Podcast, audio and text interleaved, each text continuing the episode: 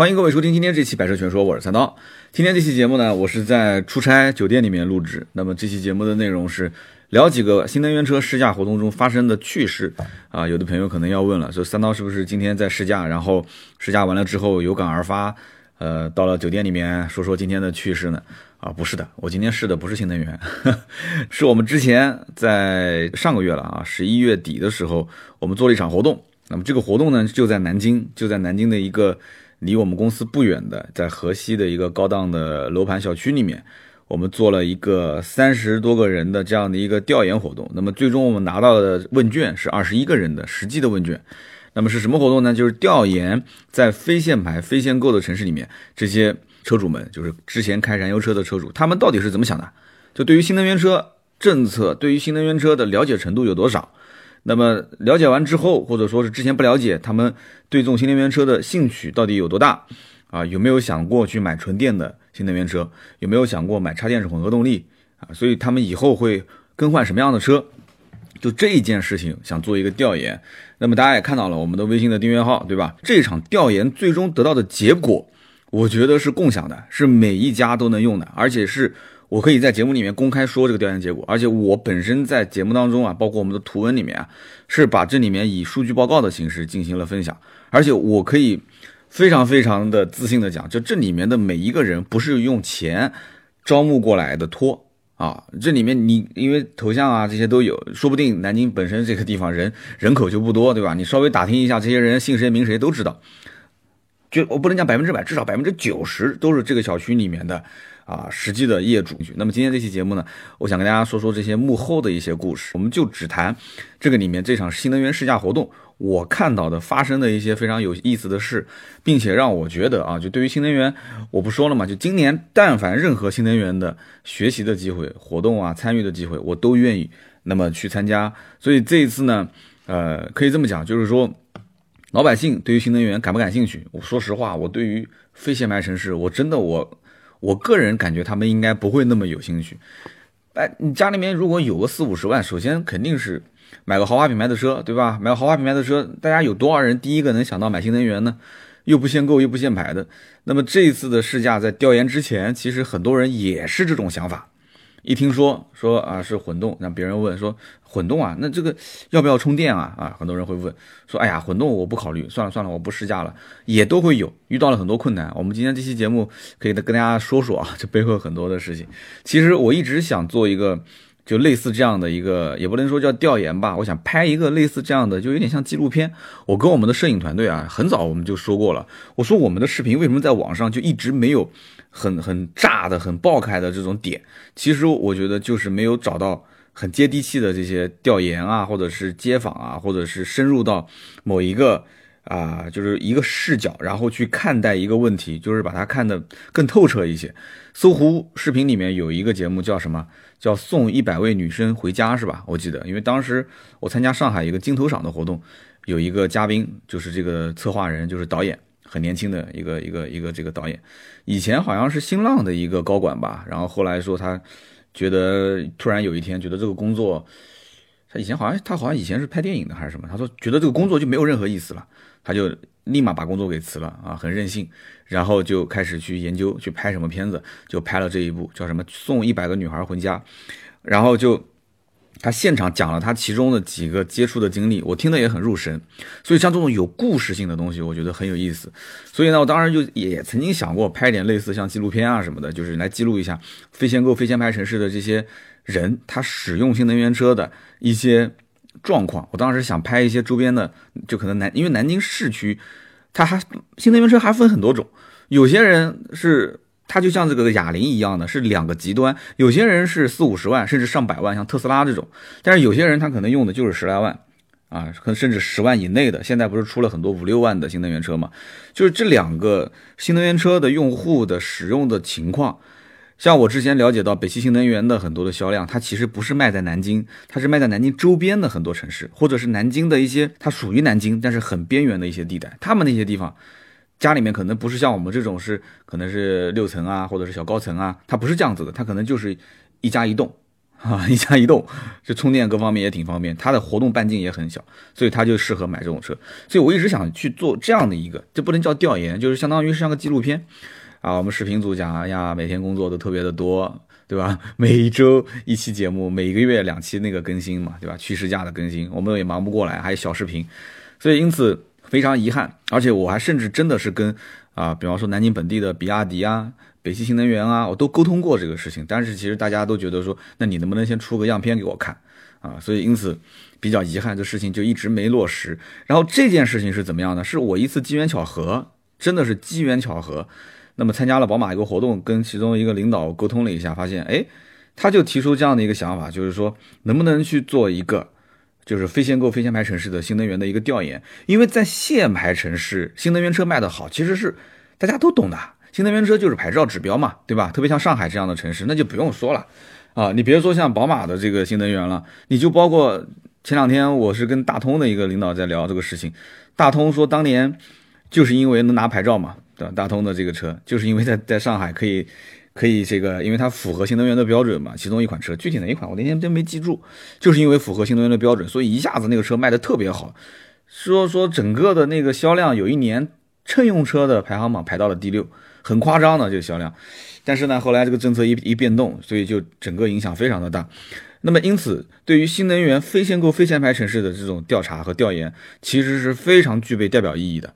因为你毕竟限购限牌的城市不多啊，对不对？那么绝大多数百分之九十以上的城市都是不限购、不限牌的。那新能源将来你要增长，你这个增长的量在什么地方呢？你不能指望说。大家都慢慢的限行了、限购了，你才能去靠那个城市去增长，那不可能的事情。所以我当时对这个事情就特别感兴趣，因此呢，我就特别想争取 把这事情争取落地到南京，因为你不落地到南京，我们这个团队不好参与啊，对不对？后来呢，这个还不错，就最后呢，就是各方面啊，就是运作啊，这个事情还是留在南京来做了。我也是真的很幸运啊，很开心这个事。那么对于新能源的这个一切的这种活动，我都是抱着学习的态度，因为。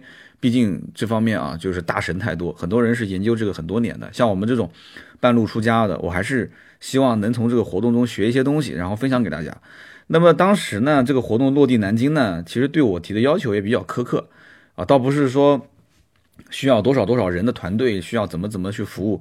我们也不是什么公关公司，对吧？还还需要什么搞个签到台，什么 搞个什么建个搭个展厅什么的？不不不，我们什么都不需要。我们需要干嘛？首先，我们需要找三十六个真的是对新能源车有意向的人来参加这场活动。其实这个也不难，其实这也不难。为什么呢？大家知道的，我本来就有全国各地的粉丝群，对吧？我们的听友群，我在南京招募三十六个人，感兴趣的。就对新能源感兴趣，其实真的是非常简单的一件事情。但是大家也看到了，我并没有在朋友圈，并没有在微信群里面去发这个事情，是因为后来他又给我提了一个要求，说能不能是同一个小区的，并且这个小区还是一个高档小区。我的天，我心想这个给我提这个要求啊，有点过分了啊，有点过分了。而且最后跟我说，这个三十六个人当中，最好还能有十个人是种子用户。什么叫做种子用户呢？就是你可以把试驾车给他开两天。嚯，这个我当时一听，我觉得真的脊梁骨就 凉飕飕的。为什么？因为试驾活动我还可控，对吧？我还可控。但是你把车子给他开两天，这就不可控了。那万一出点什么事情，大家知道的，像这种哪怕就是个调研活动，我肯定也是抱着这种非常非常非常这种谨慎的状态去去参去做，对吧？而且你中间有宝马参与进来，又是个豪华品牌，那我肯定是希望把它打造成一个样板。不管是这个活动是样板，还是调研的最终的结果，我都希望是尽最大的努力去做。结果还要有十个种子用户把这个车子拿回去开两天，那这十个人怎么选呢？对不对？我当时真的我说实在不行，我就花钱找找托吧。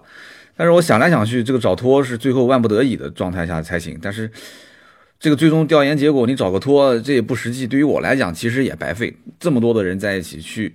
去干这么一件事情，对吧？大家都付出的时间和精力，你没必要啊，对不对？后来我就想了一切办法，动用了私人关系，也动用了这个，反正很多社会资源吧。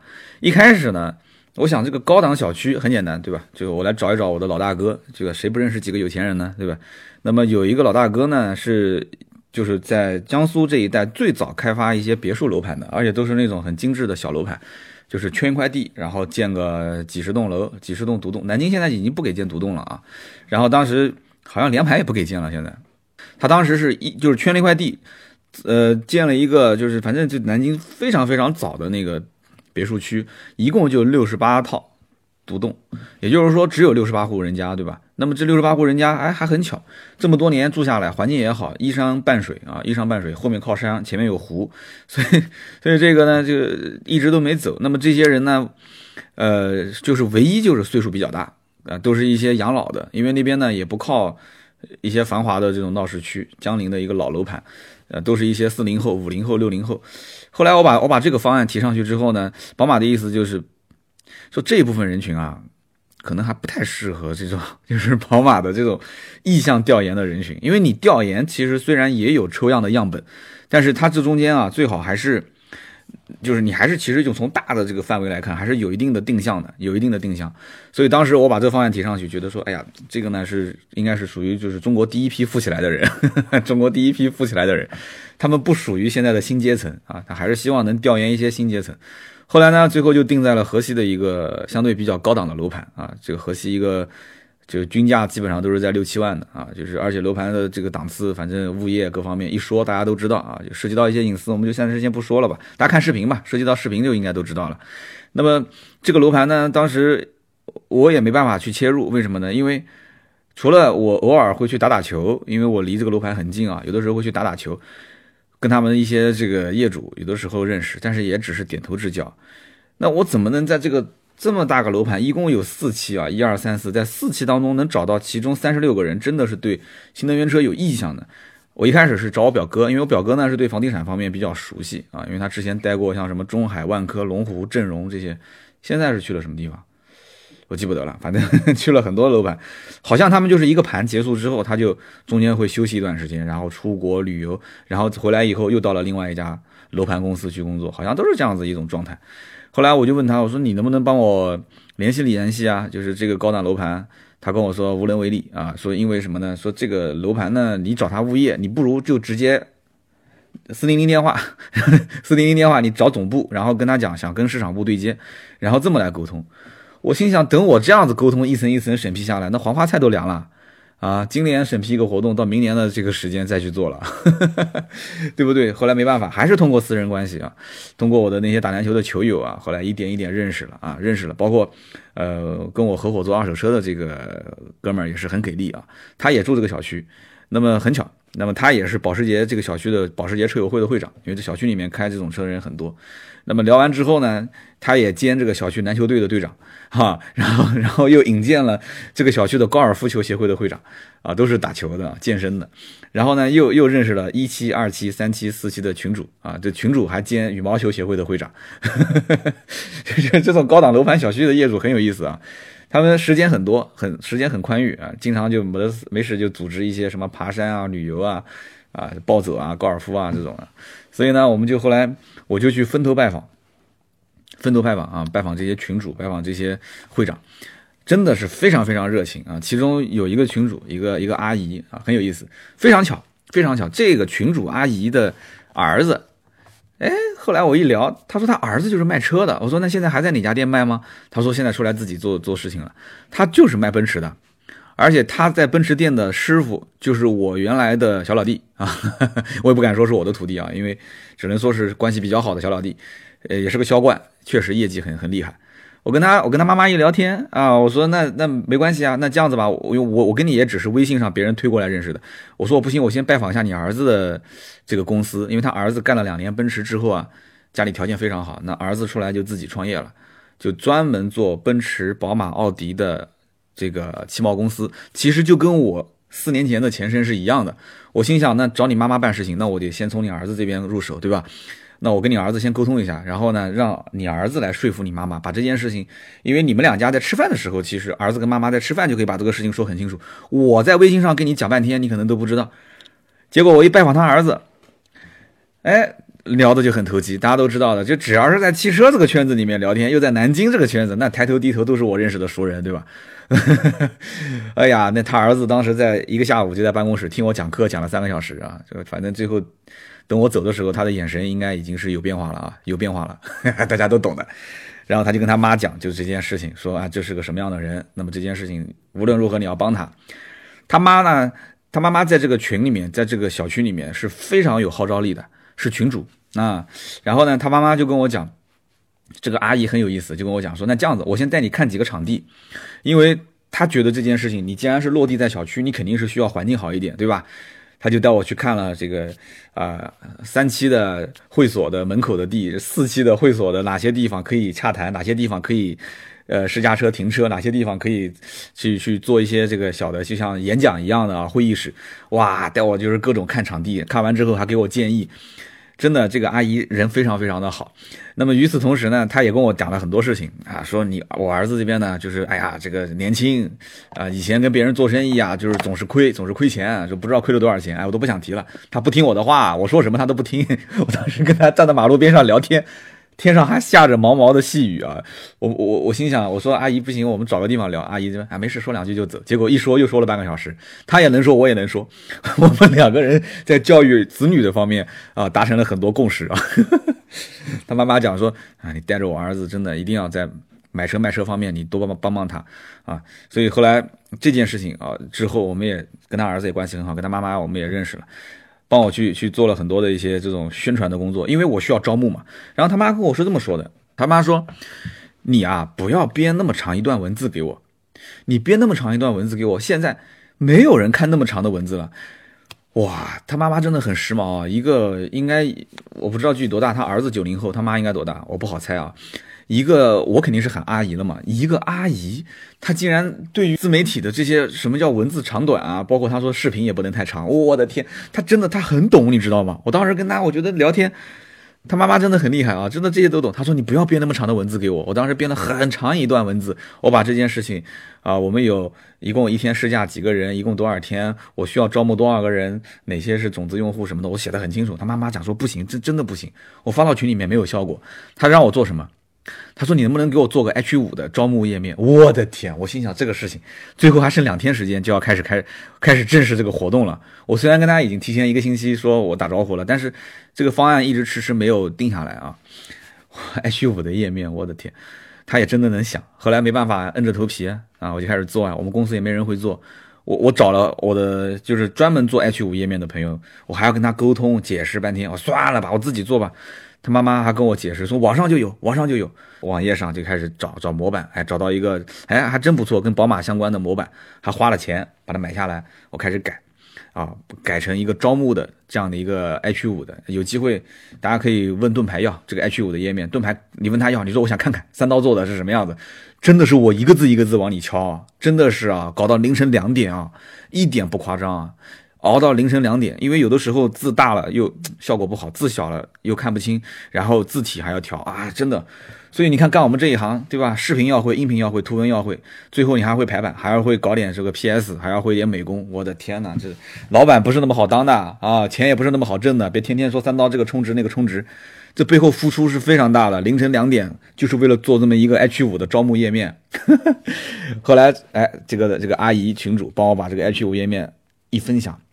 效果还是相当不错的，效果相当不错，因为他他是有新人背书的，对不对？他是有新人背书的，所以他在这个圈子里面，别人会问说，哎，这什么个活动啊？我看还不错吗？哎，我们家正好要买宝马，但他不知道是新能源，而且这个活动我还跟他讲，我不是要卖车，我不要卖车，对吧？因为当时也没说有 4S 店的介入，后来最后才知道啊，有 4S 店是帮我们洗车，包括交换钥匙啊，包括这个来回交接车辆。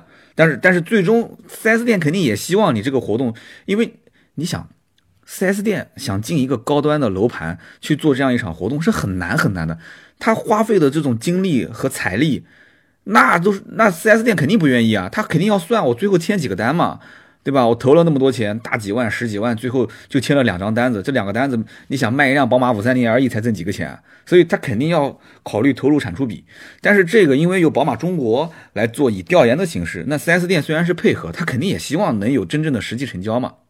而且一看这个活动还有我参与，他就更期望了，因为 都是老熟人，市场部的、销售部的、培训部的都认识我，都老熟人。一看三刀参与。哎，说这个刀哥帮忙忙帮帮忙哎，多多找一些真的要买车的人。我说你放心，我肯定也是希望找买车的人，对不对？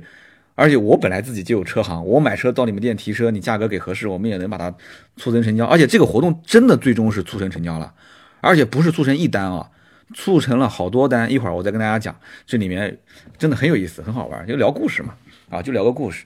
那么通过这些什么保时捷车友会、篮球 篮球队、高尔夫协会啊，什么群主啊，什么羽毛球群主这些小区群主啊，最后还不错，大家都共同帮我把这一件事情在朋友圈啊，在群里面，哗就招募，招募到最后都。完完全全就不止三十六个人了，但是这中间最终这个里面的十个种子用户，我还是精到真真的是精挑细选挑出来的啊！这里面首先，呃，他肯定是有实力能买这个车，家里面的车都是 BBA 或者是保时捷以上。那么另外就是这些人都很年轻啊，很多都是创业的，家里面有自己的事业，自己也在创。那么他们本身对新能源也了解，开过特斯拉啊，开过一些其他的新能源车啊，就是一些新造车势力啊。宝马五三零 RE，有的人开过以前老的版本，有的人没开过。但是呢，你刚开始你跟他接触，他哎呀，就这个我我我应该不会买。能续航多少？我说续航五十八公里，哎，就再续航这么一点点，哦，不考虑不考虑。但是你让他去买纯电车，他也不考虑。哦，我不买纯电车，纯电车开的没意思，而且纯电车万一没电了就趴窝。那我就跟他解释，这个是混合动力，对吧？那好歹还有个油箱，哎，就一开始都不是很感兴趣。那么开完以后也不能说个个都很感兴趣，因为我们今天这期节目不是什么商业合作。开完以后一大部分也有很多啊，就是说，哎呀，我还是我还是开的燃油车吧啊，新能源这一块我暂时不考虑。但是也有一部分人是真的是从我们正儿八经能从镜头里看到，在调研的时候，哎呦，我不开我不开，我们家都是大排量，我们家就是最最小的也是三点零 T 的，但是开完之后发现二点零 T 的混动。它的整个动力并不比 3.0T 弱，而且我们这次调研很有意思，最终得知的结果是什么？是大家并不对这个车的动力排在第一位，就是就是它的最感兴趣的点，而是这个车的科技感。我一会儿要说到科技感，有几个点很有意思，就是讲这些人不是开了两天嘛，有个哥们儿直接开到苏州，苏州他们家一个新店开业啊，一会儿我再说这件事，很有意思。我们的那个图文也有。图文上面会写这里面关于这些有一些典型用户的一些案例啊，真的很好玩。我们带玩在做这件事。那么这个活动为什么一共要招三十六个人呢？其实原因是在于宝马中国的官方认证的教练来两个，那么一个教练早中晚就是九点到十二点，十二点到十五点，十五点到十八点，一天只带三个用户试驾。两个教练不就六个用户吗？我们一天就就是等于六个人，那么一共是试六天时间，试驾六天，周一到周六，那么一共就是六六三十六，对吧？那么其中十个是种子用户啊，所以这个是属于深度试驾，什么个概念呢？你的起点和你的终点我都不设限，你说你能开，你想开，好，OK，你可以从你们小区绕着南京城，随你怎么开，三个小时我估计你开到外地都可以了啊，你愿意开外地也没关系，我就给你不停的开。油钱我出，过路费我出，你想怎么试都可以。大家想一想，谁不愿意试一个这种？这才是试驾，谁不愿意试一个这样的试驾？还有宝马中国官方的教练在旁边陪同你。你想，你如果说你想买一个奥迪，啊，奥迪中国也给你一个官方教练到你家门口带着你试驾，试三个小时，一分钱也不收你的。你试完之后拍拍屁股走了，你说我不买，也没人管你啊，说没问题，谢谢。唯一就需要你上车前和下车后说说你的真实想法。而且我对你的真实想法绝对不是提前彩排好的，也不是给你问题，也不是给你提前打好招呼的。你愿意怎么说就怎么说。你试完之后说这个车真的很烂，我绝对不会再买，也没关系，最多最多就是我视频最后把它剪掉嘛，对吧？就开个玩笑啊。当然了，这个成片怎么成，其实这是我们有自己的做法，对吧？但是调研结果对于实际操作调研的人来讲，他一定要看到最真实的一面。所以我们对每个人都打招呼了，你一定要是最真实的想法，好就是好。不好就是不好，买就是买，不买就是不买。所以这份调研，我们一定是把最真实的东西要留下来的，一定要留下来的啊。那至于我怎么展现，那有各种展现的方式。但是我说句实在话，这个视频的剪辑的这个最终的审核已经放得很宽很宽了啊。我们把很多的一些好的和不好的，我们再往里剪，最终其实把不好的这个点消掉的部分真的是非常非常少。所以大家也可以有兴趣，我们订阅号上去看一看啊，最终视频的剪辑的版本。那么对于这一次的试驾，三十六个人，六天时间，怪这个教练，这个怪我啊，真的是怪我，因为这里面整整体统筹是由我来统筹的，来来调度的。你看啊，九到十二，十二到十五，十五到十八，三个时间段，大家有没有觉得中间有什么问题啊？就是这个中间它是无缝对接的，把教练吃饭的时间、休息的时间全部给搞忘了，因为我也没有经验，你知道吗？我也没有经验，这教练最后。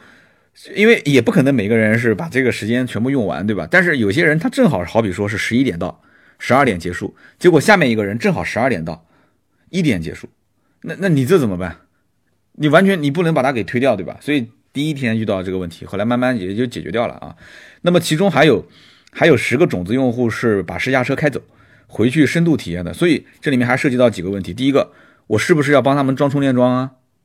他如果不装充电桩，那他万一要是开车的过程中，他切换成了纯电模式，那他开个五十多公里就没了，他后面就等于是纯油在跑，这种体验是不好的。所以，因此我们还要去送这十个种子用户免费的充电桩。所以你看，一开始我觉得这种活动那都是抢着报名啊，但是你要知道，一开始我在跟这些什么车友会啊、小区群主啊沟通的时候，花了很大的力气，很多人就觉得这有有这种好事吗？而且你有什么所图呢？对不对？甚至我跟我的同行去沟通，有有很多自媒体同行沟通，他们就跟我讲：“哎呦，说这个直接你花钱找人来不就行了吗？”但是我始终认为，肯定我不干这种事情。我觉得这宝马中国的教练过来，对不对？陪同你深度试驾三个小时，完了之后你十个种子用户，我爸爸把车免费给你开两天。我干销售干了十多年，我始终在想这件事情，我怎么能给你钱呢？我都不问你要钱就不错了。但是我把这件事情讲给我的同行听，我们同行当时下巴颏都要掉下来了。说你做调研不给客户钱，你在想什么呢？你在想什么呢？你能把这个事情，你还能招不到人？你这真的你太夸张了。但是对啊，最后我还招到人了。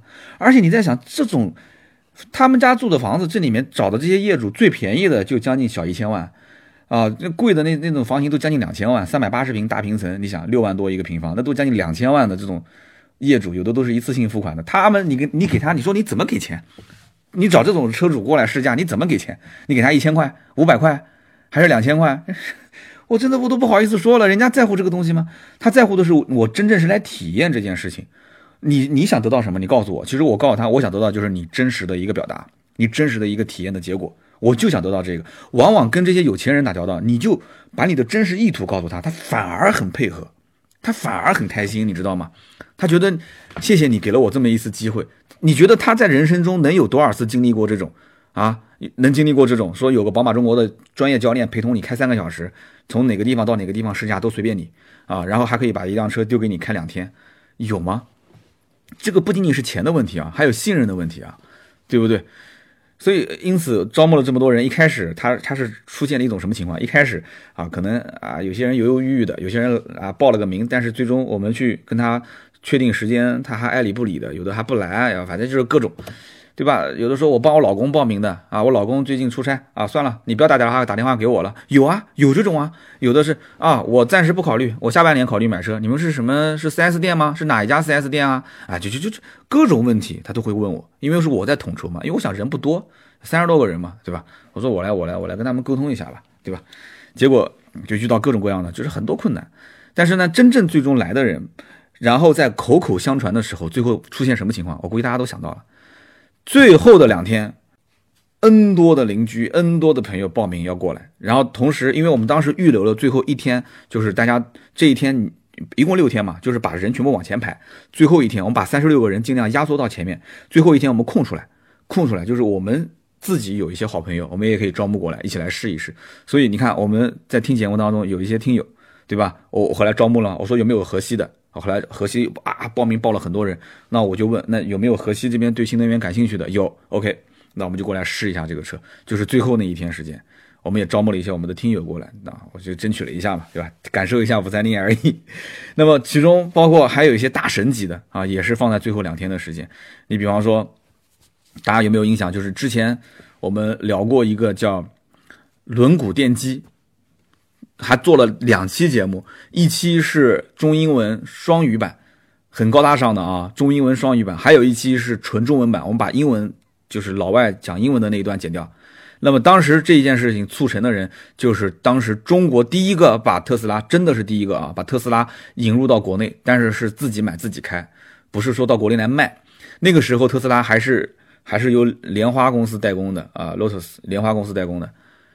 非常牛叉的一个人，而且这个人后来又准备把斯洛文尼亚超跑啊，To Shek 就是突舍克想引入到国内，而且这件事情跟我也聊了很长时间，想把这一辆就是这个这个也可以说是新能源超跑了啊，混动超跑啊，想把它啊，那纯电动还可以做，也可以做，想把它引入到国内，而且网上可以搜到相关信息，而且我回头会把照片我放到我们今天这期节目下方，大家可以看一看啊，就是他跟这个 t u s h e k 的这个创始人啊，包括斯洛文尼亚的那轮毂电机的专家也在当时的现场。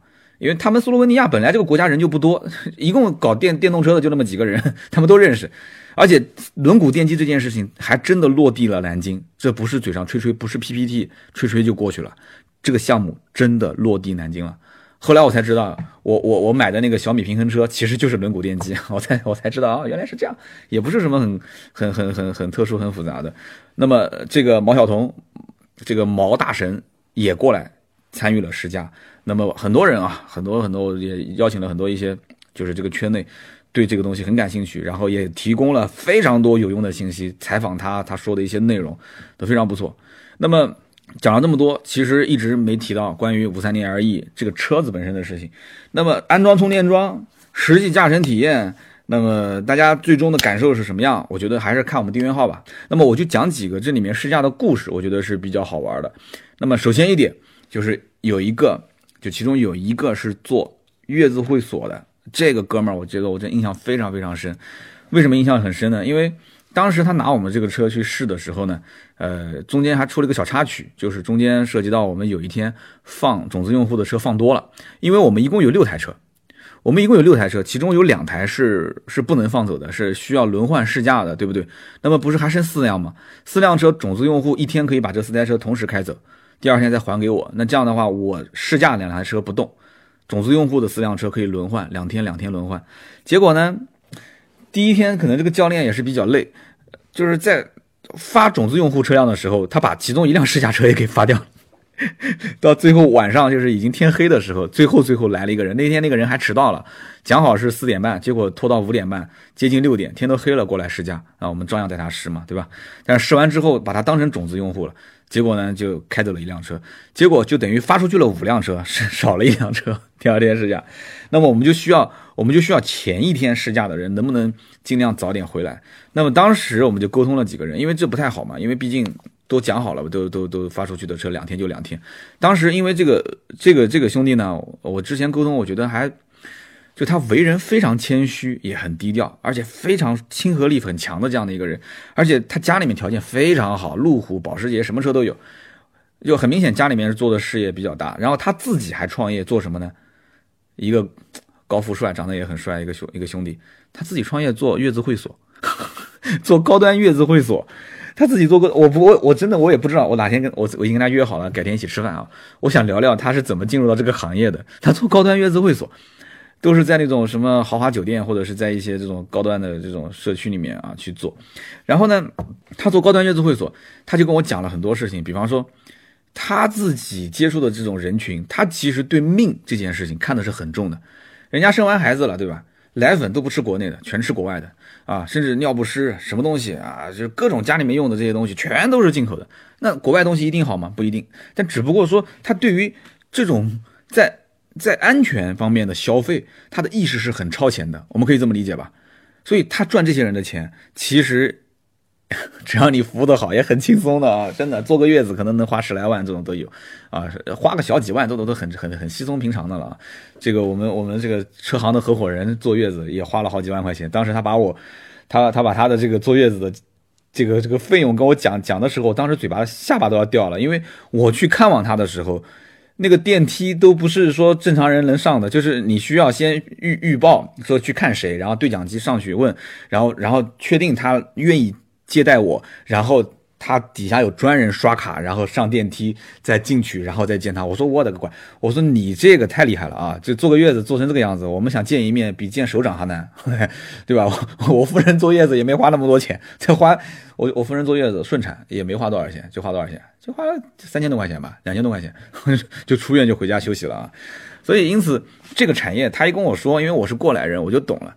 那他呢，真的这个小伙子就。真的，这个家教啊，这个这个这个学识各方面，一看就是属于应该是非常非常优秀、非常不错的啊。那么他开我们的五三零 RE 啊，结果试驾两天，我呢就希望他能不能早一天回来。这哥们儿就很谦虚的跟我讲，他说是这样子的，呃，我呢这个在苏州啊，他非常不好意思，他说哎，真不好意思，我在苏州，因为因为他可能他心里面有一种感觉，就是哎呀，你们这个车，因为我们之前跟他讲是免费给你开两天，呃，而且我是满油满电的状态，洗得干干净净的给他，他有点尴尬，就我很就是很腼腆，你知道吗？他他不知道我们打电话是什么个意思，他觉得好像是不是我我现在苏州，因为你免费开、免费油、免费的电，所以搞得好像我占点小便宜一样，所以他打电话跟我的讲的时候就有点很很很腼腆。哎呀，我在苏州，哎呀，这个我我今天晚上实在是赶不回去了，因为我们这边苏州开业一个这个月子会所的新店，我今天晚上筹备，我可能今天甚至可能要通宵。哎呀，说说真的，我我要不我明天吧，我明天肯定我一早就回来。你你什么时候要用车？啊，你我明天，嗯，哎呀，我中午十二点不一定能赶回来。你看两点钟可以吗？真的客客气气的，真的是客客气气的跟我沟通。那我跟他说啊，我说不用不用不用不用，没关系没关系啊，我们有其他的车，有其他的车没关系没没关系。所以我跟他保持沟通，就就是这种状态，你知道吗？你知道，就大家知道说富二代都是那种，哎呀，眼睛长在头顶上的，对吧？天天啊就只会吃喝玩什么的。但真的这种也有，真的也有。啊，就是创业型的，为人很谦虚。然后他回来以后把车交接给我们的时候啊，跟我们聊了很多。比方说，他赶到苏州的那一天也是晚上，因为他白天在南京有很多事情，然后晚上赶到苏州，很累。这个车子呢，相对来讲，因为混合动力车型，那开开开开开啊，感觉车子也安静，也各方面都不错，有点困。车道保持，开开开开开，车子偏了，哎，那方向盘又把它扭回来了。他虽然也不是说完全把眼睛闭上了，但是他感觉，哎。这个功能不错，家里面他虽然也有很多豪车，但是他们家车买的都就最近这两年没有买新车，所以因此这种车道保持啊，而且有这种能有一个有一股扭扭扭力能帮你再拉回来，他也开过也知道，但是在这个车上，这个车他问我多少钱，我说五十多万，五就是四十九万多嘛，就办好一起五十多万，他觉得也还好，也不算很贵，对吧？但是他发现这车上很多功能，还有包括 HUD 抬头显示。平视，那他也肯定玩过嘛。但他说，哎，我这车价格也不贵，怎么什什么功能都有？家里面百来万的车上好像也没有这些功能吗？自动大灯，这个自动大灯不仅仅是对面来车远近光切换啊，包括右前方的，就是远方如果有一个大的那种路牌，它那个灯光探测到前面有路牌，啪，直接打一个右右侧远光灯照到这个路牌，等这个路牌过去之后，啪，自自动再切换成这种近光灯。哇，他觉得说这个很不错，很 OK 啊。所以为什么这次试驾，其中接受调研的二十一个人当中，大家对于科技感这一个印象是最深的？那都是真的是试过之后才感觉到，不仅仅是那个钥匙。你像这，它一共是在南京之前是杭州站跟西安站，南京是第三站，西安站和杭州站两站，大家其实都对那把钥匙，都对于那把宝马的钥匙印象最深。你问他说哪个是你印象最深，都是那把钥匙。但是南京站。其实大家对那个钥匙见怪不怪了，因为他们家里面都是好车。但是对于这种科技感，他们觉得是印象最深的。你要知道，这车五三零 RE 一个发动一个二点零 T 发动机加上一个电动机，动力也很强，四百二十牛。但是关键，他他们其实家里面开的车哪个车子马力小？你自己讲讲。第一个过来试驾的那哥们儿是开 C 六三过来的，然后后面过来试驾的不是开保时捷敞篷，就是开。宝马的 M 三，或者是开一些宝马的 X 五 M，全是这种，很多都是还还是一些宝马的 Beamer，宝马的 Beamer 啊，就是死忠粉。所以过来以后，有的是德粉啊，过来以后其实也对这个车还是比较了解的。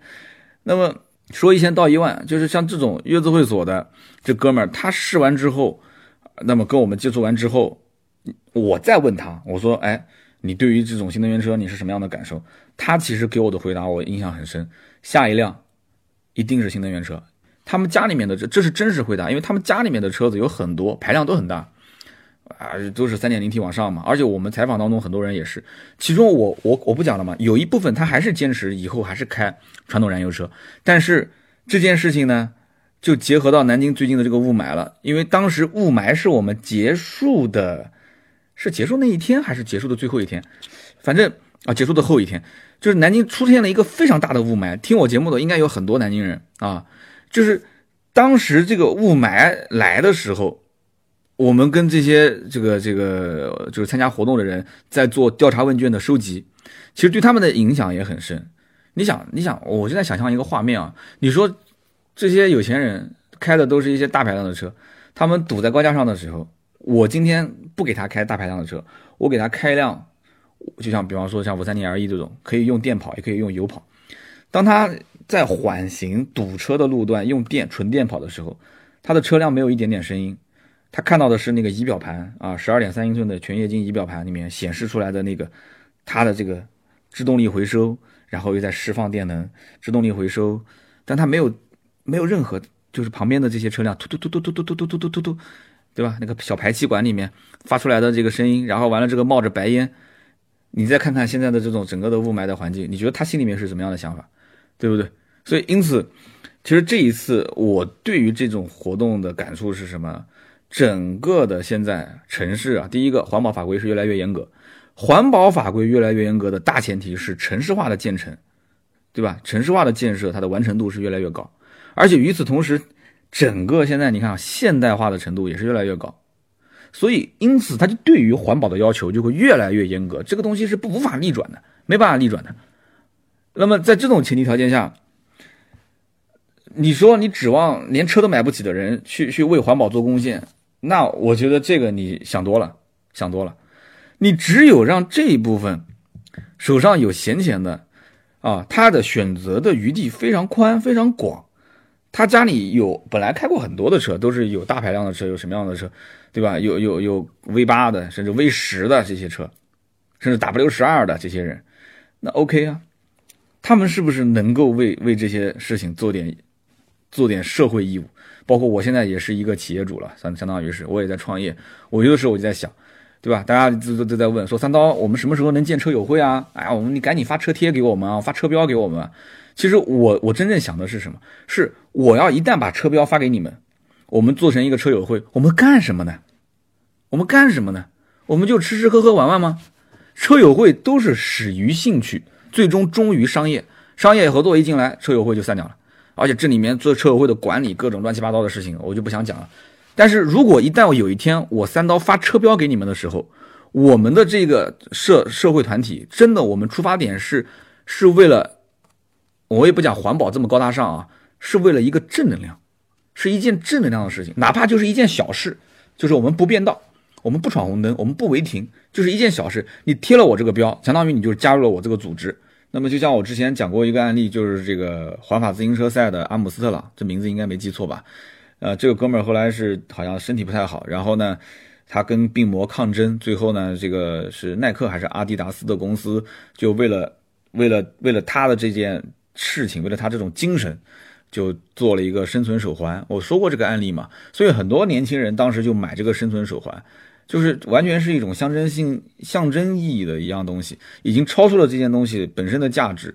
那从我们角度来讲，我也没有什么很高大上的一些想法，我只是觉得说，我们如果真的要有一些符号性的东西贴在自己的车上，我们成为了一个哎，我们心照不宣的一个小的社团啊，这种，那么大家就一定要做有意义的事情，是有一些正能量激励的事情。啊，就像我前面说，哪怕就是我们不变道，我们不违停，我们一年的违章，我们比一比谁能为零？哎，我觉得这件事情就很有意义啊。我们比一比谁一年的违章为零，谁一年扣分为零，对吧？就像上次我们讲这个交通参与者的交通失信这件事情，我们来比这个可不可以？是不是？我们这个团队，我们社群里面谁是最厉害的？是今年一年或者连续五年不违章不扣分？那么连续五年不违章不扣分的，我们作为。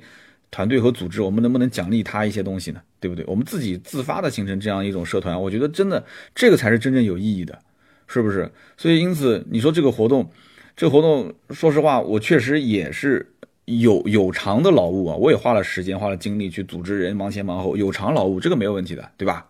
这个我们靠自己的努力来挣钱，但是在这个前提条件下，整个的这样的一个活动给我带来的感觉就是，新能源车。在非限牌、非限行的这样的一个城市里面，在这些高档楼盘里面的这些先富起来这一部分人，甚至是二代，在他们的印象当中，我是切身的感受到了这些人的一些心态的变化，是之前跟是之后心态的变化。我也切身的感受到了，就是这个里面大家对于新能源的正确的理解和误解，以及很多甚至都不愿意去理解的这些人啊，比方说他不知道说这个还能免购置税，很多人不知道。很多人也不知道说这个五三零 LE 可以国补一万一，南京没有地补，但有的地方有地补，对吧？但是很奇怪的是，大家其实对这个一万一都不是很感兴趣，大家都是问说，哎，那经销商能优惠多少？就觉得这一万一可有可可无，所以这就给调研带来了一个非常非常有帮助的东信息，就是说，将来就算一万一的国补没有了，其实也没关系。现在这个五系五三零 LE 的优惠跟正常的五系差不多，正常五系大概十二个点到十三个点吧。那么五三零 LE 可能略微少一点，大概在八到十个点上下啊，能做得好也能做到十一个点，呃，大概反正就这么一个行情。所以因此大家对这个国五一万一其实兴趣不大，其实主要还是就喜欢这个车，我肯定会买。即使跟正常的五三零，正常五三零，你像那个五三零呃 Li 领先 M 运动版四十七点六九，这个车是四十九点九九，好像说差两万多块钱，两个车配置没有什么太大差别，而且这个车还有十二点三英寸的这个全液晶仪表。还有那个宝马唯一的五系当中配那个液晶钥匙，只有五三零 LE，所以正常有人他不了解，他也不想了解这个混动车，他不想去了解，所以他就不会去看。但是，一旦了解之后，会发现，哎，这个车性价比各方面好像还可以啊，而且国补补完一万一，再加上购置税免，你开玩笑，一个五十万的车，购置税一下就免了四万多块钱，对吧？购置税一免，上个绿牌，我觉得很多人都可以接受。非限牌城市，当时这些人当中，立马就有人愿意要买。有一个哥们儿是中途临时加进来的，因为看到小区里面有有人发朋友圈说参加这个活动，他就过来了。过来之后，上海一个公司，南京一个公司，两边公司都要买，说我是真的要买，马上就喊说你你正好有宝马总部的领导在，说能不能我今天就跟你谈价格，能不能让经销商立马过来，我马上就掏钱，马上就定。他真的那个眼神不是开玩笑，宝马 4S 店立马联系销售，销售过来跟他谈。那具体定不定我不是清楚啊，因为那天我人不在现场。那么后来我这边也有两三个客户也是，我是直接把信息就丢给 4S 店了。我这是高度意向客户，南京财经大学的教授，包括周边我也找了一些楼盘的我一些熟悉的人啊，就是过来去试驾。其实因为住在那附近的，一般房价都相对比较贵的嘛，也有有兴趣的，我也把相关的信息都给到了经销商啊。我因为他也是真的，他们同意，他们也是想真想买车，感兴趣啊，对不对？所以因此这个活动应该讲几方都受益，而且从我个人角度来讲。大家其实对这方面的了解真的是很少很少，能不能占用公交车道？新能源车能不能占用？包括能不能，这不叫占用了，其实叫借用，能不能借用公交车道？你你正常的车早高峰晚高峰肯定不能用嘛，对吧？但新能源车在很多城市是可以的，可以用这个公交车道，包括市政道路停车免费一个小时，很多人都不知道。经常有人出去办个事情，在路边停个车，马上那个收费员过来，啪打个单子。你你他他可以不管你，因为你最后走的时候，你单子上面的二维码你扫一下，你肯定要付钱。但是你作为新能源车，你扫的时候你会发现你是新能源车，所以你正常市政道路是免费停十五分钟，再加上新能源车免费停六十分钟，相当于你可以一共可以免费停七十五分钟，对吧？其他的不限行不限牌，这个我们就不说了嘛，大家都知道的。所以今天我们聊那么多关于这个新能源车试驾活动中发生的一些趣事，呃，可能我也没有总结和提炼出什么很干、很很很高大上的一些理念，但是通过很多的一些细节，我觉得啊，从我个人角度来讲，我对于新能源这一件事情的理解，不再是之前单纯的说啊有补贴就有新能源，没有补贴就没有新能源，而且这种新能源，我们虽然只是用了一个插电式混合动力的车型来进行试驾，但是从每个人的沟通和了解他们的这种意图当中，我们也发现，其实大家对于一步跨入纯电这个时代，还是这个比较谨慎的，因为都是提到了关于续航里程的事情，对吧？如果说你充一次电五分钟，充完之后说能跑一千公里以上，那我就家里面全部换成电动车了。但是目前你这个电池不存在这个问题，我们后面也会出出一个连续的小课堂啊，我们提前预告一下，我们会出个连续的小课堂。那么这个小课堂呢，我们就在。嗯，就是五到六期节目当中吧，我们会用个一两分钟的时间，我们找一些专家详细解释一些大家平时在生活中，就比方说你要如果用纯电动的这种车型会遇到哪些问题啊？这种干货的普及，我觉得还是挺好的。即使有一些品牌进来做一些这种品牌冠名和赞助，我觉得都没有问题，因为我最终核心是普及干货嘛，对吧？所以因此我们今天聊那么多，希望大家呢就通过这期节目当中也也得到一些。启发吧，然后呢，我我也想做个调研。今天这期节目，我们留一个话题，我想问问大家，就是你对于插电式混合动力车型，你的看法，你是怎么想的啊？对于插电式混合动力车型，如果你是在不限牌、不限购的城市里面，你会首选吗？那么你在不同的价位当中，你会选择哪种插电式混合动力的车型？我们都可以参与讨论一下。好的，那么以上就是今天节目所有的内容，跟大家分享一下我平时啊就是在参加这个活动，就组织这个活动过程中遇到的一些有趣的事。那么下面呢是关于上期节目的留言互动环节啊，最近这两期节目呢，我们聊的都是跟什么混动混动相关。上期节目我们是说的四十八伏轻混啊，那么这期节目当中呢，我看到很多的一些网友真的是非常了解，因为肯定是有研究过的，有的是实际购车人群，有的是工程师啊，所以。我也看到有人这个打了很多字，是通过微博、通过盾牌转发给我，我都看到了，我都看到，没问题。虽然有的我很忙，我没回复过来，但是希望你能多多理解啊。我也带话给盾牌，我相信盾牌应该也会回复你。但他回复你的很多内容是我告诉盾牌是怎么回的。那么，呃，四十八伏轻混上期有一个网友叫做熊家小宝宝斐然啊，他是这么说的，他说，呃，这个四十八伏轻混系统是当前最流行的一个趋势。最新的一个趋势，严格来说，这不算是混动车，这是对于传统的燃油车进行了一个彻底的电气化的改造。毕竟呢，即使是纯燃油车，也有十二伏的电源给车载系统供电。但是这个四十八伏轻混，其实这个系统更多的是让外围设备实现更高效的电电驱。这句话总结的好啊，让外围设备实现更高效的电驱。如果说电动汽车是新时代的大趋势。大势所趋，那么混合动力车型是一个这叫什么粘合器、粘合器啊？那么四十八伏轻混就是给燃油车强行续命啊！这也是我上我上来上期节目就立马说的那个观点。我觉得这是一个这个燃油车厂家保命的一个一个法则，因为四十八伏轻混直接能把油耗降低，直接能符合这些直接或者间接的符合这些政策吧。所以说最后一句话，四十八伏轻混是给燃油车续命，强烈认同！然后他说的这个是粘合器啊，粘合器啊，这个是个多音字吧，应该是，对，我不知道啊，大家这个我我这个中文这方面 说错字，大家多多理解啊。这是叫熊家小宝宝斐然。下面一位听友叫做咋就这么困？工程师啊，工程师为什么经常困呢？工程师你可不能困啊。他说小弟我是一名变速箱工程师，已经为两家不同的主机厂做过了四十八伏 BSG 的项目。那么第一个项目呢是被腰斩了，第二个项目呢现在也是目前处于暂停的状态啊。这哥们儿，你怎么回事啊？你怎么参加的项目都是不是腰斩就暂停啊？他说，四十八伏的技术呢，其实跟三刀说的一样，硬件方面并不贵，但是软件的这个匹配很难。不只是新加入的硬件需要进行软件控制，同时它以前已经存在的，比方说发动机、变速箱、刹车系统都要进行匹配。我举个简单的例子，制动制动力回收啊，制动能量回收，首先它是只有在变速箱低档位非滑膜状态下进行，那么刹车时候的档位控制就要重新做一个设计变更。那么在同时，制动力它的来源怎么在四十八伏电机和刹车盘中间进行分配呢？我又要对 ESC 进行一个设计变更。那这都是只有就是三刀提到的，就是那几家行业的顶尖的供应商，他们才能做得到，而且贵得要命啊。所以说，增加了这么多的硬件，其实并不贵。但是软件它变更之后的成本会非常高。其实系统的节油效果，它的目标只有百分之三，还有的时候达不到啊。就比什么，你是不是打错了？应该百分之三十吧？他说什么比百分之二十八就是杯水车薪啊？我懂你的意思的，因为上期节目里面我说到，就是这个丰田的混合动力啊，就是丰田的这种就是这个强混，它其实就是直接能。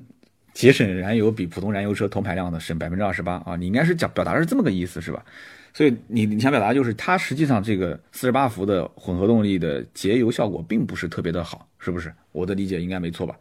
那么他后来又补了一句说，三刀在节目中提到的四十八伏的启停技术，主要其实指的是四十八伏的 P 零的 BSG 的方案，因为不是分 P 零、P 一、P 二嘛这些方案嘛，P 三啊、P 四啊。他说其实 P 三、P 四的混合动力也可以做四十八伏。但是要另外加控制器，成本非常高，成本比较高啊。这是一个叫做咋就这么困？这是一个变速箱工程师的留言，也希望给大家能有一些启发。那么第三位叫做妈大陆啊，妈大陆，他说初中我们物理学就学过啊，人生啊人体的安全电压，行业规定安全电压为不超过三十六伏，那么持续接触的安全电压是二十四伏，安全电流为。十毫安，点烟器为十二伏，手机快充九伏，这就是基本的这些理论，好吧？为了证明你如此的优秀，啊，连初中的物理你都能记得，不过也不对啊，你说不定就是个高中生呢，或者大学生呢，对吧？呃，但是还是很优秀，所以我我我我也不知道你说对不对啊，但是我仍然要奖励你一个燃油添加剂啊，你自己如果还是学生的话，就给家里面用 啊，我觉得你真的很优秀，因为我的物理已经全部还给老师了啊，我现在。学这些东西都是从零开始学习。好，以上三位啊是上期节目的留言。嗯，我也知道很多朋友留言真的也很专业，我真的每一页都会翻，也会每一页去用心去去读。但是呢，这个里面呢，大家要记住，就是说我一般下期节目在录制的时候，我就开始会回看上一期节目里面所有的留言。那么在上一期节目刚开始更新的那个阶段，我看留言的概率也会非常高。所以，嗯，也也偷偷的告诉大家一个小技巧：一般情况下，我节目刚更新的那一天，你的留言在前面前二十、前三十、前五十，我我关注度会非常高。那个时候还没开始点赞，因为现在后来留言靠前的都是一般点赞比较多，就是我看的关注度非常高的。然后呢？然后呢，就是这个我在，比方说周六我周五录节目，周三我周二录节目的时候，在周二和周五这两天，我我回看这一期节目的留言的这个最新留言的概率也会非常高。但是呢，我会有的时候是点到我的工作工作台，就是我的 PC 端的后台那个地方就没有排序了。那个地方就是我点到节目之后，它会有一个总体的留言列表，跟你们看到的留言列表是不一样的。这里面没有排序，所以这样我觉得更公平一些。所以有的时候我选留言为什么不是选点赞最多的？那就是因为我其实是把排序打乱了再看，好吧？我喜欢看那里面就是有真实案例的，还有一些行业的一些呃专家他们在讲的一些理论，我我更喜欢。那么平时大家的一些对自己的就是对于这件事情的看法，有的时候我也会抽取一些。所以大家不要觉得说三刀有的时候抽留言好像都随机性的，也不是，因为我总是抽专家的话，很多人就不留言了。哎，想那么专业的评论，那我哪能写得出呢？大家也不留恋，所以你看，初中物理理论、人身安全填鸭，这个我也选，对吧？然后点赞多的，有的时候我也会选，甚至有的时候不在我们节目下方的，就通过微博啊私信的，我也会，因为他留言真的很用心，主要就是两个字用心。你只要用心留言，都有可能被选中。好，感谢各位老铁一直听到最后啊！以上就是今天节目所有的内容。那么我们我们这周六接着聊，拜拜。